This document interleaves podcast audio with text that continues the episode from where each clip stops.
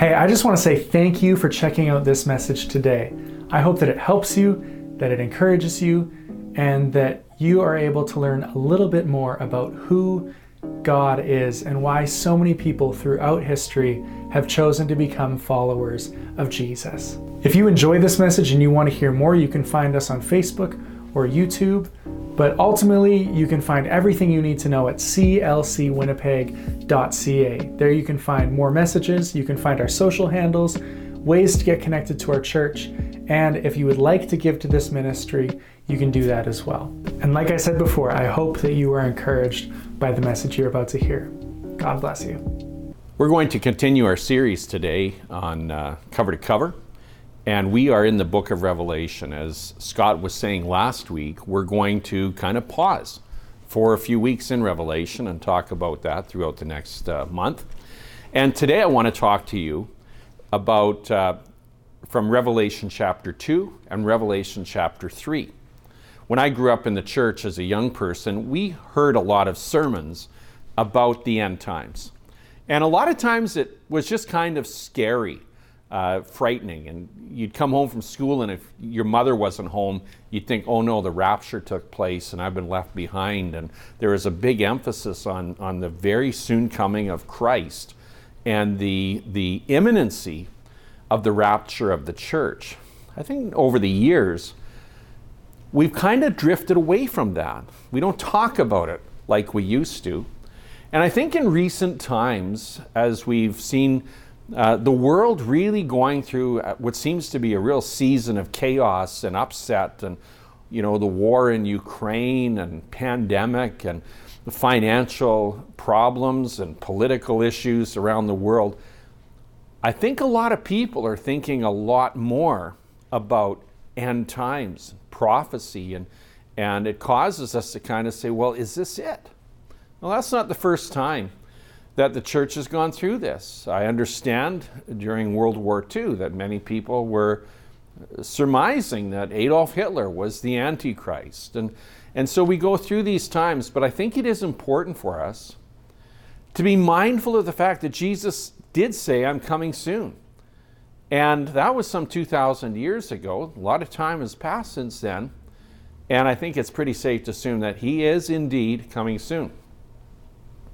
So when we look at Revelation chapter 22, verse 7, it says, I am coming soon. Blessed is he who keeps the word of the prophecy in this book. And that's good incentive for us to study the book of Revelation. There's a blessing that's actually promised to us. Revelation reveals God's future plans for us. And ultimately, when you read through it, Christ wins. Good prevails, and evil is ultimately destroyed. Now, Revelation shows us that Jesus is victorious, that he is absolutely trustworthy, that there's victory coming, and it's certain, even though there's chaos and confusion and evil and hatred and sin in this world, everything is going to be set right when Jesus returns. Now, today I want to talk to you about John's writing in Revelation uh, to the seven churches. Now, last week Scott talked about John's authorship of this book and, and where we were historically. If you didn't get it, I encourage you to go back and listen to last week's message. But the letters to the seven churches were in Asia, and really the, area is now known as, as Turkey. And John had a relationship with these seven churches. And because of that, he addressed the situations in each one of these churches. Actually, Jesus addresses the situation in each of these churches as he speaks through John, as John writes, under the inspiration of the Holy Spirit. See, John, John cared about these churches. He knew these churches, and he wanted the best for them. And each of these, these letters are not to be re- read in, in such a manner that we say, well, that was for another time, that was for another group of people. But I think that we can read each of these letters and see that they're relevant, that they apply to us today, that, that we can glean from them, that we can learn from them. So let's look at the messages to the churches and realize that, that this is God's word to us. And my prayer is that the Holy Spirit will, will awaken something in each and every one of us, that we would feel spurred on and challenged and encouraged and, and enlightened as we live for Jesus Christ. Let's talk first of all about the church in Ephesus. Now, there were some good things that he had to say about the church in Ephesus. That he commended them for their hard work, their perseverance, their purity, and their intolerance of, of false teachers and, and their tireless efforts. Revelation chapter uh, 2 really talks about this. And, and, and if, you could, you could, if you could say that this was a performance review for how they were doing, it was a really good performance review. However, they weren't perfect. See, Jesus says, You've lost your first love. He says, Consider how far you've fallen. And there's a warning for us that we can become weary in well doing. When our activity for Jesus becomes just activity, it just becomes religious and religion and, and doing good instead of it being an expression of love and passion for Jesus. And the advice that, that he would give us is, is to work on our relationship, to rediscover the passion, the zeal, the love that we could have for Jesus. So that's what he says to church in Ephesus. And then there's a church in Smyrna, second one. And the good that these guys were doing was, was that they were people who had endured persecution, they'd been slandered, they were living in poverty. And Jesus says to them, You are going to suffer. You're going to go through persecution. And the encouragement to this church is be faithful even to the point of death. He says, Don't give up. I'm going to give you the victor's crown. Well, what do we glean from that today? Well, there are times in our lives when our experience with God is not going to be positive, it's going to be full of suffering. You're going to look around and you're going to see other people doing well while you're suffering. And the temptation that we can have is to, to give up, to get angry at God, to blame God, to become jealous of other people, to become resentful, and even to lose hope. You know, when, we, when our kids were, were quite young, we, we went through a, a, a time in our own lives where we just experienced some major setbacks in life and health and finances and, and, and in ministry and in just in every part of our lives. We were just hurting. We ended up moving to another city and having to start all over and leaving a church behind that we really loved, people that we really loved. And so we were grieving also the loss of, of relationship and, and, and close intimacy with, with these godly people that, that we just grew to love. And it was hard, it was dark. But you know, it was interesting that as we came out of it, we saw God's hand in all of it. We saw how He had walked with us and, and how He had used what seemed to be a time of absolute destruction to be a point of, of, of restoration, to be a turning point in our lives where God was preparing and equipping us for, for an even greater and richer experience in ministry and in life and, and in being able to help other people. And Jesus says, You're going to get the victor's crown. Don't give up. And then there's Pergamum. And there's, there's good that, uh, that John has to say about the church in Pergamum. See, he says, You guys are surrounded by evil, and yet you've remained true to Jesus. And even under the threat of death, you have been faithful. But then there's this warning. And it's, it's kind of strange that, that this would go along with, with the good. And you know what the warning was? He says, You guys have strayed away from sound doctrine. You have become tolerant. You become accepting of, of sinful practices, and sexual immorality has crept in among you. Now, the truth of this is that the follower of Jesus should think different about sin than the one who doesn't follow Jesus. And the challenge that he gives to the church in Pergamum is, is repent, change your ways. Don't keep going down that road. Well, where do we see this in the church today? I think the church in Canada is facing the same kind of risk. We are living in a very rapidly changing culture where good is called evil and evil is called good. And the Bible says, Woe to them who do those things.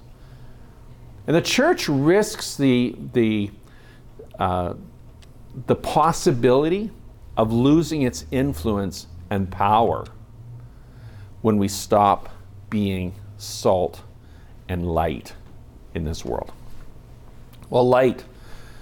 Light uh, turns darkness to day. It takes lies and, and, and, ex- and, and brings truth, the truth of the gospel.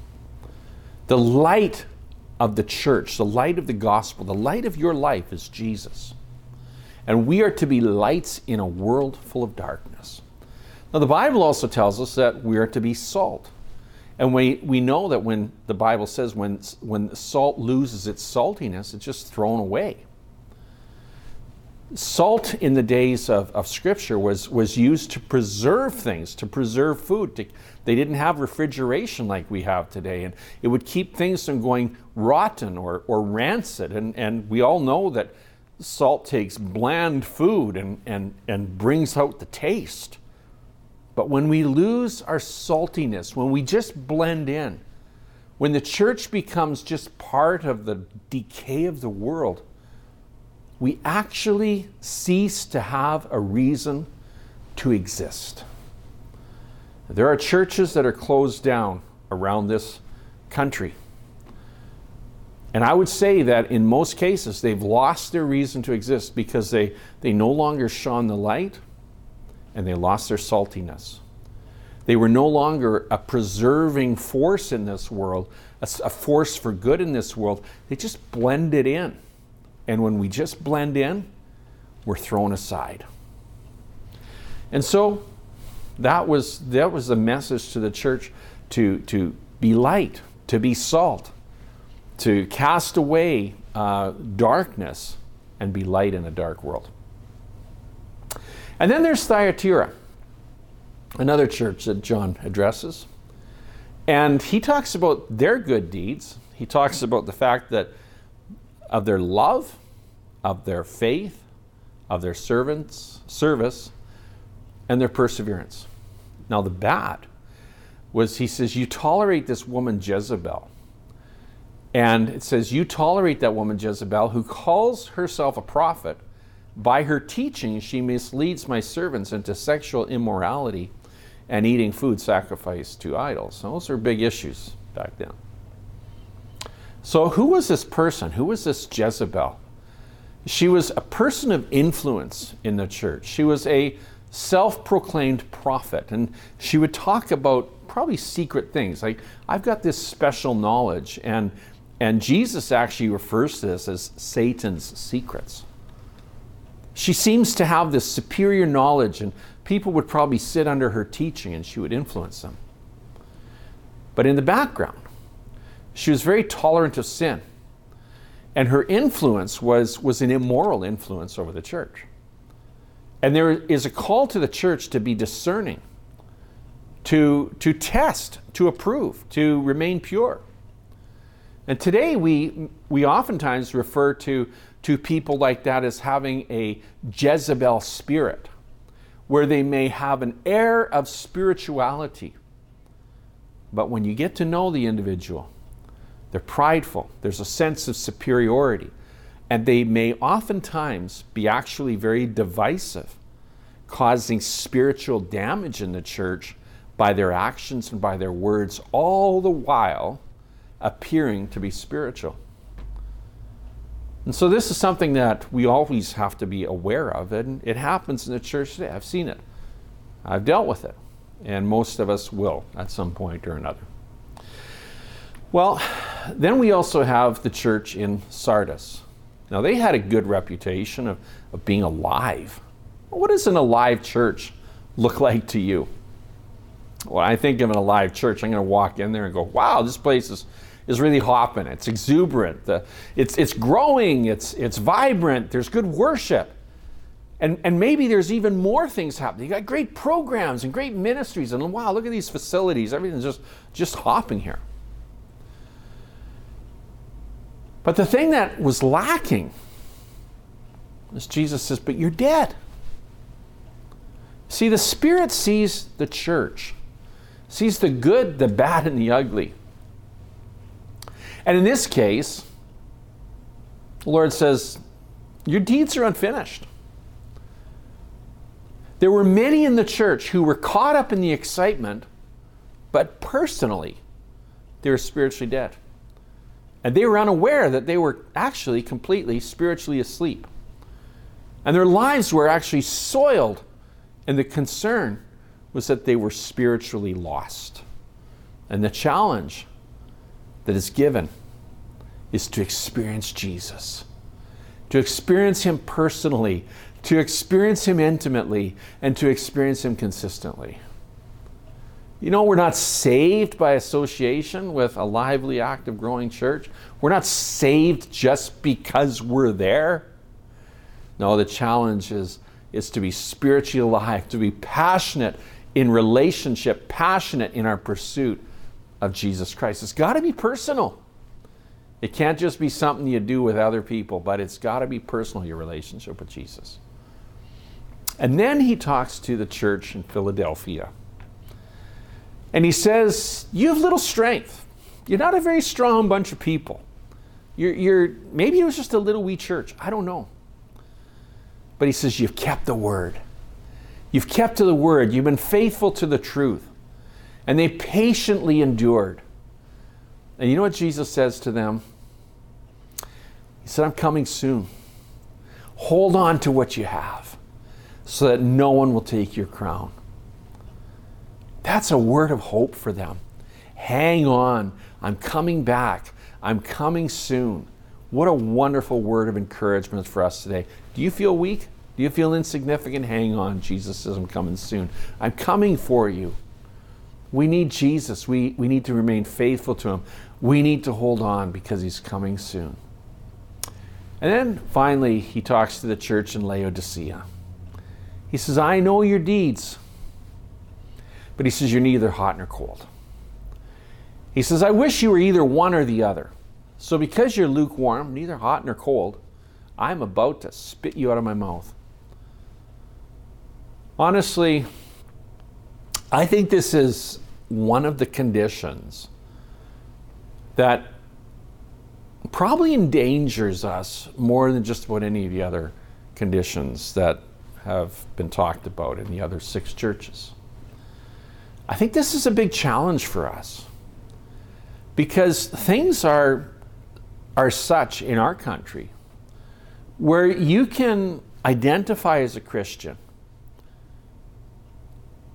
but it can be fairly effortless. We can be fairly lazy in our Christianity, and that will inevitably lead to lukewarmness. Our Christianity can be very bland, very tasteless very po- boring and very powerless without any sense of passion at all. You see, we might look at our lives and say, I'm okay. I don't really have any needs. I'm satisfied. I'm rich. I'm content. And Jesus looks at that same situation and he says, No, no, you're actually pitiful, poor, blind, wretched, and naked. And the call is to repent, to be earnest in our pursuit of Jesus, to put off that which hinders us, and to wake up from the spiritual sleep and stupor that we may find ourselves in. Now, as I wrap things up here, John wrote these letters under the inspiration and the influence of the Holy Spirit. And they reflect Jesus' heart for us today. He, you see, Jesus is yearning for a close, intimate relationship with you and with me. These letters are, are living proof of, of Jesus' passionate love for the church and for each and every one of us. It's his longing expressed to be close to us his willingness to sit down and, and share his heart and his desire for you is poured out in these letters. And may our, our response to this be, as the old hymn writer said, Search me, O God, and know my heart today. Search me and cleanse me. And another writer says, Draw me nearer, nearer, nearer, blessed Lord. May we be drawn nearer to Jesus. May our hearts be turned to Jesus. May our, our hearts be on fire for Jesus. And that's the call of these letters to the seven churches. That's the call to us today. Let's bow in a word of prayer. Heavenly Father, thank you for these words. And Lord, we just we just sense your love today. We sense the Holy Spirit drawing us to you. You're, because you yearn for us, you yearn for a relationship with us, that we would walk in truth, that we would walk in purity, that we would walk in holiness, but more than anything, that we would be passionate in our love for you. I pray that for every one of us that's listening today, that that, that would be what we, what we experience, Lord, that we just experience more of Jesus, more of Jesus, that nothing else would satisfy us like Jesus does. In Jesus' name we pray. Amen. Hey, if you don't know Jesus as your Savior, He's calling out to you. You know, the Bible says that today is the day of salvation, and, and why put it off? Why put it off? If you've been pondering the idea of giving your life to Christ, why wait? Hey, it's a great life to live, to serve Jesus, to live for Jesus. There's fulfillment, there's peace, there's joy. There's, there's something that, that we have in knowing Jesus that we can't find anywhere else. And so, if you want to accept Christ, just pray a prayer Lord Jesus, come into my life. Forgive my sin. I receive you today. Amen. And if you've done that, hey, why don't you write us? Let us know. And if you'd like more information about becoming a, a follower of Christ, the same applies. Get in touch with us. clcwinnipeg.ca is our website. You can get, get in touch with us through that.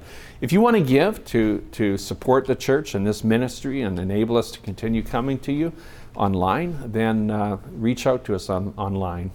We'd love to hear from you. God bless you, and thanks for joining. Bye bye.